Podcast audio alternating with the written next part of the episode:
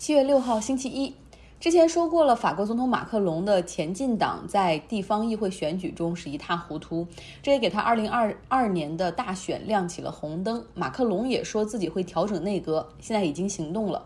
没想到最先被换掉的是内阁中人气最高的哈，之前担任总理的菲利佩，接任他的是卡斯泰，他是法国一个小城市比利牛斯市的市长。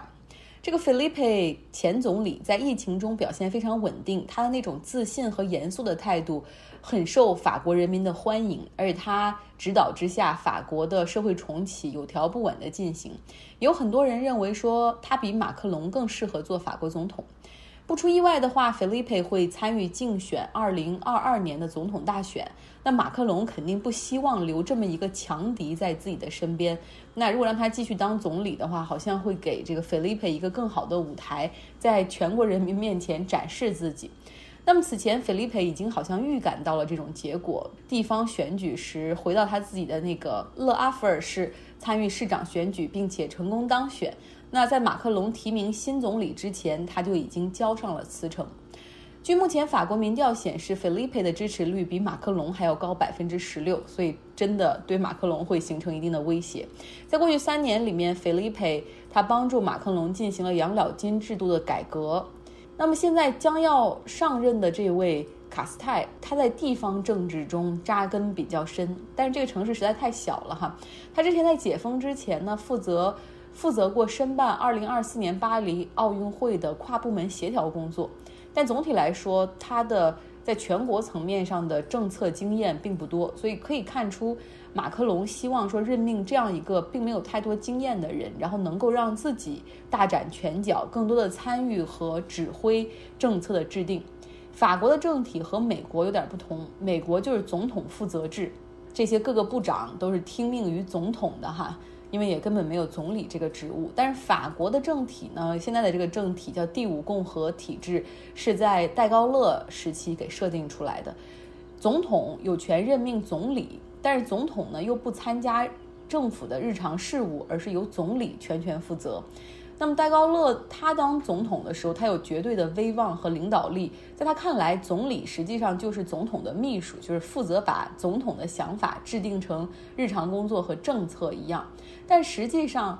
很多位的法国总统都没有办法控制总理的决定，除了解雇这个极端手段之外，像。法国前总统奥朗德就曾经说过：“说法国真的需要像美国一样，总统要有绝对的权威，否则像我这样会因为总理的决定而百姓迁怒于我，哈，最后不选我。”法国媒体评论说，马克龙的问题就是在过去三年里，这个总理太出色了，有点功高盖主，于是他决定现在就选自己做总理，只不过找了一个人做幌子，这也是一把双刃剑，就是好不好哈？以后再没有人给他做挡箭牌了。股神巴菲特开始抄底了，他选择的是能源行业中仍处于周期低点的天然气行业，以一百亿美元收购了多米尼安能源公司旗下的天然管道运输和存储的资产，其中四十亿美元是用来收购的这个价格，六十亿美元是帮助这家公司承担债务。这并不是巴菲特的伯克希尔哈撒韦第一次在天然气行业中出手了，他之前呢收购过一家德国的家族企业。这个家族这个企业呢是来制作天然气管道的这种零部件的，结果呢被骗得血本无归。我们来听一位新朋友 Robert，他带来一篇《纽约时报》的报道：巴菲特是如何被骗的。就在伯克希尔哈撒韦收购了一家工程技术实力不俗的德国公司几周之后，沃伦·巴菲特的这家广受赞誉的企业帝国里的一位经理收到了一封令人不安的邮件。这位匿名作者。用略带别扭的英语写道：“我必须摆脱过去几个月里看到的一些事情。这里有数据造假的情况。根据一场法律纠纷的证词，举报人的举报最终导致了一起精心策划的阴谋曝光。这其中牵涉到伪造销售发票、幽灵客户和入侵电脑系统。这个案例表明，即使是巴菲特这个世界上最精明的投资者。”也可能被蒙蔽。一家看似盈利不错的德国石油和天然气行业专用管道制造商，事实上已经破产。伯克希尔哈撒韦的子公司机密铸件支付了八亿欧元及八点七亿美元，收购了一家价值仅为该价格五分之一左右的公司。巴菲特控股公司对威廉姆·舒尔茨的收购是一个代价高昂的失误，而且同时该公司也遭受了新冠疫情的严重打击。五月初，伯克希尔哈萨维公司报告显示，第一季度亏损近五百亿美元，原因是停工和经济衰退对该公司的航空公司和金融公司的投资组合造成了损失。这起案件也打破了。支撑着德国经济的那些中小型制造企业的神话。德国检方已经开始对威廉·苏尔茨的八位嫌疑人展开刑事调查。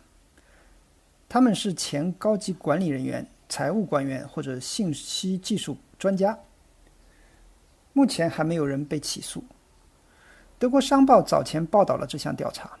仲裁小组审议了总部设在俄勒冈州波特兰的。精密铸件公司提出的一项投诉，详细了解了巴菲特的大公司是怎样栽倒在一家名不见经传的德国制造商的面前。仲裁庭发现，威廉苏尔茨公司的上上下下都参与了一项共谋，隐瞒公司糟糕的财务状况，以便精密铸件继续进行收购。法庭认为，这不是一个难判的案子，有充分的证据表明存在欺诈行为。而且从记录上看，几乎没有其他原因。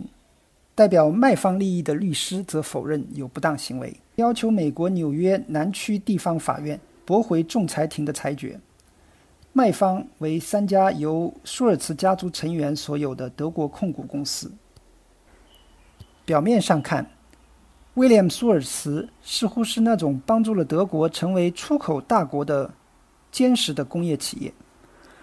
它的总部位于德国工业中心城市杜塞尔多夫以北的克雷菲尔德，在石油和天然气行业专用管道的市场中占有着显著的地位。首席执行官沃尔夫冈·舒尔茨是威廉·舒尔茨的儿子。老舒尔茨在二战结束仅几个月之后创办了这家以自己的名字命名的公司。沃尔夫冈·舒尔茨是当地著名的职业冰球队。克雷菲尔德企鹅队的老板，精密铸件在2016年被一家中介公司接洽之后，开始考虑收购威廉·苏尔茨公司。故事讲到这儿，很多人可能和我一样好奇，就是巴菲特每天把大量的时间投入到阅读财务报告这样的生活，他已经进行了长达五十多年。那在数据上很多作假，他只要扫一个关键数据交叉比对就能看出问题。但为什么在这家公司的并购上会被骗呢？继续来听 Robert 的介绍。就在几个月前，伯克希尔哈萨维公司则以三百七十亿美元收购了精密铸件，这是巴菲特有史以来最大的一次收购。尽管精密铸件以其飞机零件而闻名。但它也为石油和天然气行业提供产品。这一行业在新冠流行导致燃料价格暴跌之前就已经遭受了损失。威廉·苏尔茨似乎是精密铸件扩大海外业务的一条出路，也是收购一家德国公司的难得机会。通常，许多德国的中型制造商都属于一些不愿意出售名下企业的家族。精密铸件公司派遣员工到克莱菲尔德，在那里，他们花了六个月的时间研究威廉·舒尔茨的财务记录。他们检查了大客户名单，访谈了舒尔茨的员工，参观了舒尔茨的工厂。但精密铸件不知道的是，舒尔茨公司几周前才勉强避免了破产。根据仲裁报告，该公司曾经完全透支了德国商业银行3.25亿欧元的信用额度。舒尔茨聘请的一位律师当时告诉该公司，根据德国法律，该公司有义务申请破产。舒尔茨公司说服德国商业银行再提供八百万欧元的贷款，说他正在等待一个大客户的付款，于是避免了破产的命运。这种过渡性贷款有一个附带条件：如果舒尔茨无法偿还，德国商业银行将控制该公司。舒尔茨还通过应收账款。抵押贷款来筹集现金，应收账款是客户欠下但尚未支付的款项，这是一种很常见的操作。但是仲裁员发现，舒尔茨提交给贷款人的一些文件是利用 Photoshop 软件伪造的假发票和送货单据。精密铸件的审核员怎么会漏掉这些明显的问题呢？仲裁员报告中的描述说明了舒尔茨的员工是怎样使公司看起来比以前更健康。二零一六年十月，精密铸件在查看舒尔茨的财务记录时，舒尔茨信息技术公司的一名员工策划了一次为期五天的计算机系统断电事件。该系统用于跟踪销售和订单。根据仲裁员的报告，舒尔茨的一个团队利用停工时间。编造了近五十个订单，价值数千万欧元。这些订单被签到了2014年和2015年，看上去就像是在14年和15年下的订单。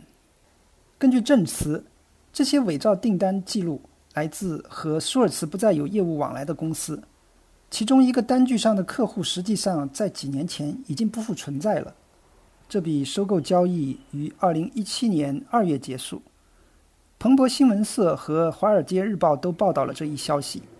当时，德国商报给出了令人振奋的新闻标题：“沃伦·巴菲特再次出击德国。”检举人在当年三月发出了电子邮件。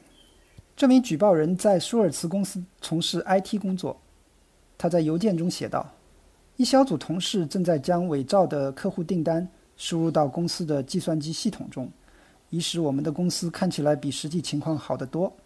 他说：“我认为这是一种犯罪行为，我不想再为一家使用这种方法的公司工作。”收到警报后，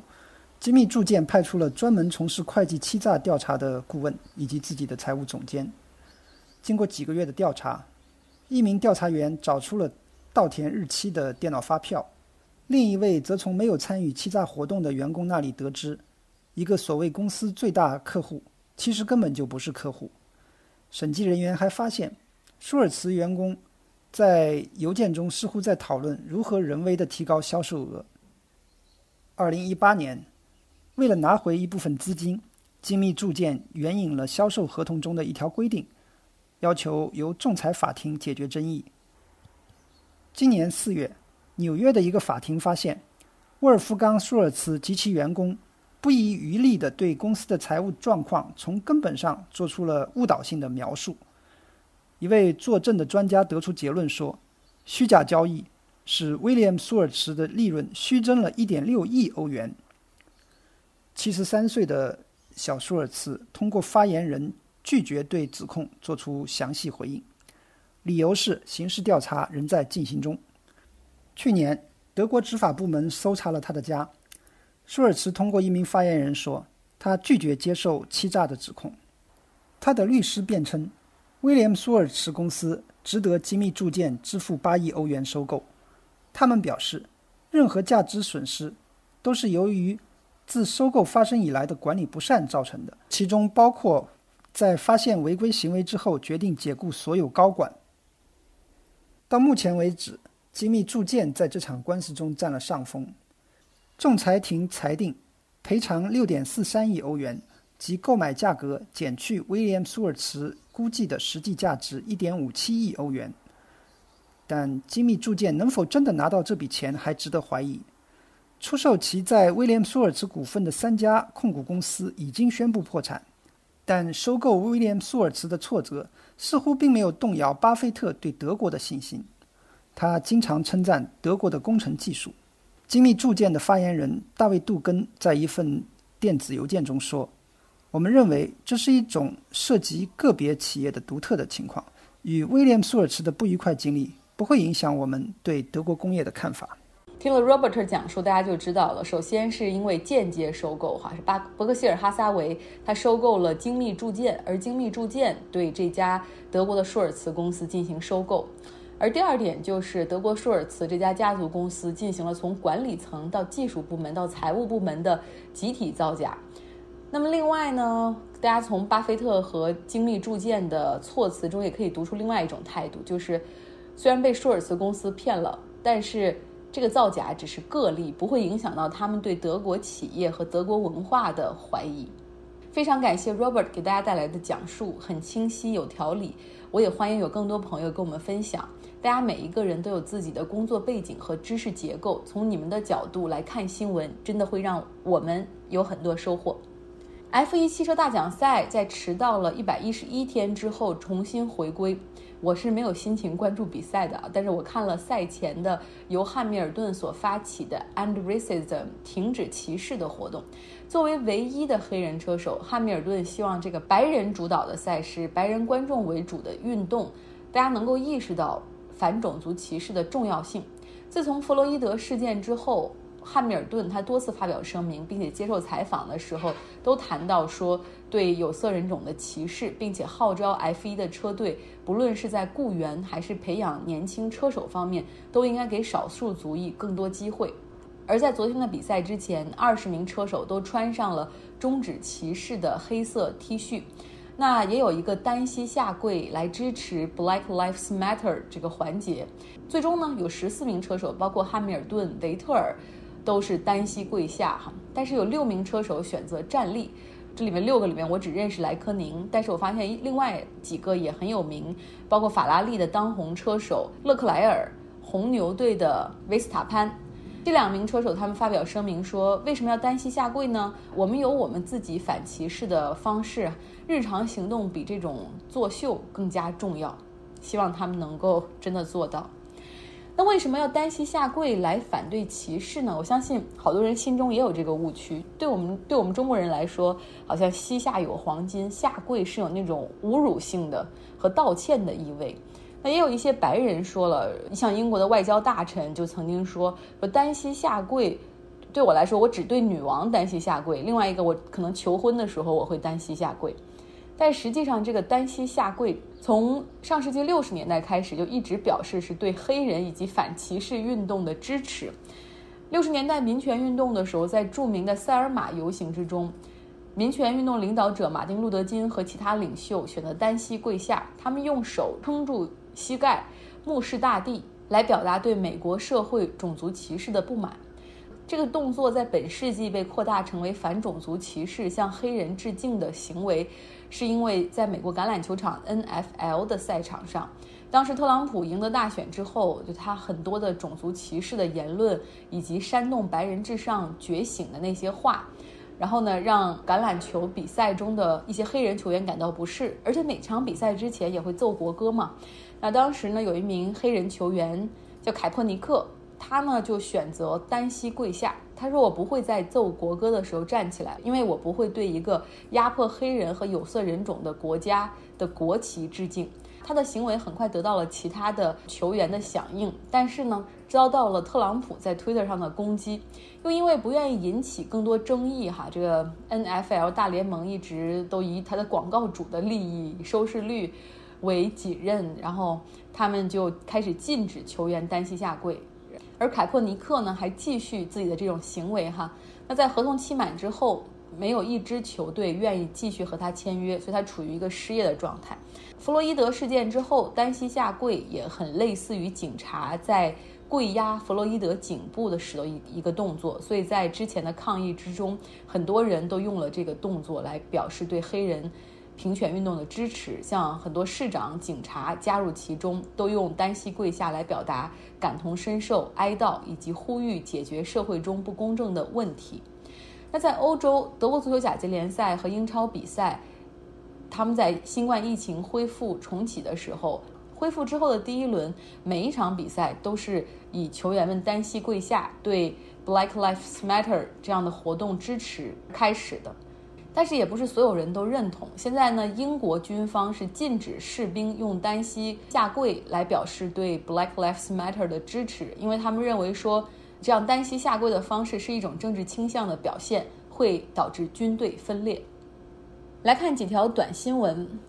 疫情在多个地区出现了复发，澳大利亚墨尔本所在的维多利亚州出现了。在最近几天，每日新增疫情都维持到六十到一百二之间这样的一个新增哈，社区内的传染也再次出现。这次的爆发集中在住宅公寓里面，政府呢要求九栋高层住宅中的三千位的居民至少要到七月十八号不得外出。他们所需要的食物、蔬菜、水果以及其他的物品都由政府来配送。这些住宅呢是政府的公租房，所以是那种非常高的公寓楼，像北京回龙观或者天通苑的那样的高密度的住宅小区。而住在这里的人又全部都是低收入的家庭。政府还不错，他会给每一个居民一千五百澳元的补助，因为在未来的这十四天里面，他们没有办法出门去上班，那就没有收入嘛。很多人做的是那种按小时计费的工作，没有收入怎么办？政府来给补哈。西班牙的加泰罗尼亚大区和加西亚大区也先后爆发了疫情，当地大区的政府对局部地区的居民发出了限制令，要求他们必须居家隔离。美国总统特朗普宣布要建一个国家花园 （National Garden），里面会放满有史以来的美国伟大的人的雕像。他说要把民众们正在捣毁的那些雕像都搬进来，因为他们代表着美国的历史和文化。他发表了这个演讲没多久，美国首都华盛顿 D.C. 旁边的城市巴尔的摩，抗议的民众就把哥伦布的雕像推倒，并且扔到了河里面去，然后现场是一片欢呼之声。K-pop 韩流音乐的粉丝团们，他们已经成为了网络世界的一股强大的力量。最近呢，美国达拉斯警方公布了一个网站，希望百姓去上传。呃，在抗议活动中的一些违法行为，那 K-pop 的粉丝们就跑到这个网页上大量上传韩国明星的歌舞视频和图片，最终导致警方的服务器被填满，出现崩溃。此前，他们先后在白人至上的网络帖上注水，导致呃 Twitter 上那样的话题哈 Hashtag White Lives Matter 白命贵，完全是被韩国明星给占据了。然后削弱了在网络上传播的速度。然后另外呢，之前特朗普的竞选集会，就是这些韩流的粉丝们，他们也前去索要门票，但是当然他们也不会去了。最后特朗普说他收到了一百万个人索要门票的这种数据，结果最终只有六千个是他的支持者，其他都是假的哈。那看来 K-pop 这些军团的力量真是让人刮目相看。好了，今天的节目就是这样。这一周我可能会比较忙，看了一下接下来几天的会议的时间，哦，有的时候你知道的，我们一年中总有几周你会觉得自己会比较忙，But we will survive。希望这是有效率、有成果一周的开始，对你也是如此。